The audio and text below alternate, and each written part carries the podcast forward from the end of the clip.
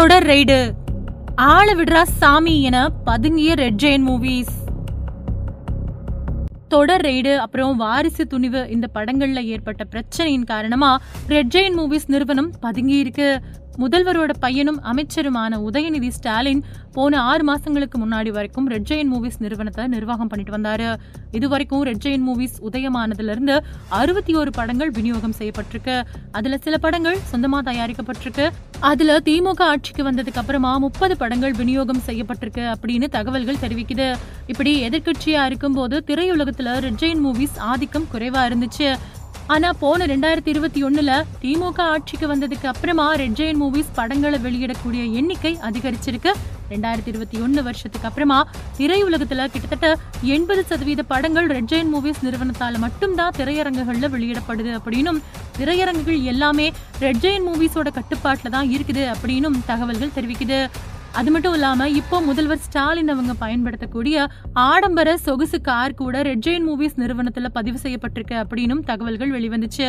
இந்த நிலையில போன பொங்கல் பண்டிகைக்கு வாரிசு அப்புறம் துணிவு இந்த ரெண்டு படங்களையும் வெளியிட அதிகாலை ரெண்டு மணி காட்சிக்கு ஆட்சியில் இருக்கிறத பயன்படுத்தி அதிகார துஷ்பிரயோகம் செஞ்சு காட்சிகள் ஒளிபரப்பப்பட்டுச்சு அப்படின்னும் அதன் காரணமா சென்னையில ஒரு இளைஞர் மரணம் அடைஞ்சாரு அப்படின்னும் பல்வேறு புகார்கள் பொதுவெளியில எழுந்துச்சு.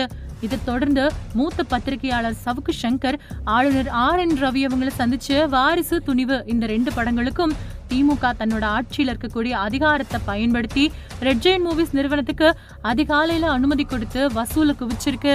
இதுல பல கோடி ரூபாய் முறைகேடு நடந்திருக்கு. அது மட்டும் இல்லாம திரையரங்க டிக்கெட்டுகள் ஆயிரம் ரூபாய் ரெண்டாயிரம் ரூபாய் அப்படின்னு ஆயிரக்கணக்கில் விற்கப்பட்டிருக்கு. ஆனா இது முறை கிடையாது. இருநூறு ரூபாய்க்கு மேல டிக்கெட் விற்க கூடாது. இது எல்லாத்துக்கும் காரணம் அமைச்சர்கள் உதயநிதியோட நிறுவனமான ரெட் ஜெயன் மூவிஸ் அப்படிங்கிற நிறுவனம் தான் இதை விசாரிக்கணும் அப்படின்னு ஆதாரங்களோட புகார் கொடுத்தாரு. இந்த புகார் ஆளுநர் பார்வையில இப்போ விசாரிக்கப்பட்டு வரக்கூடிய நிலையில இப்போ பொன்னியின் செல்வன் படத்தையும் ரெட் ஜெயின் மூவிஸ் நிறுவனம் தான் வெளியிடுது.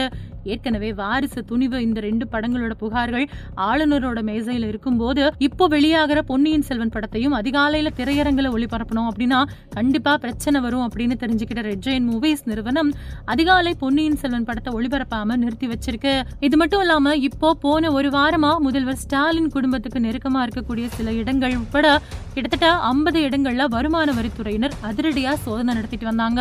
இப்படி ஐம்பது இடங்கள்ல ஆரம்பிச்ச சோதனை பின்னாடி அறுபது இடங்களா நீடிச்சுது. இப்போ சோதனை அதிரடியா நடந்துட்டு இருக்கக்கூடிய நேரத்துல முதல்வர் ஸ்டாலினும் அவரோட மருமகன் சபரீசனும் முப்பதாயிரம் கோடி ரூபாய் வரைக்கும் பணத்தை குவிச்சிருக்காங்க அப்படின்னு திமுகவோட அமைச்சர் பிடிஆர் பழனிவேல் தியாகராஜன் ஒத்துக்கிட்ட ஆடியோவும் வெளியாகி பரபரப்பை ஏற்படுத்தியிருக்கு.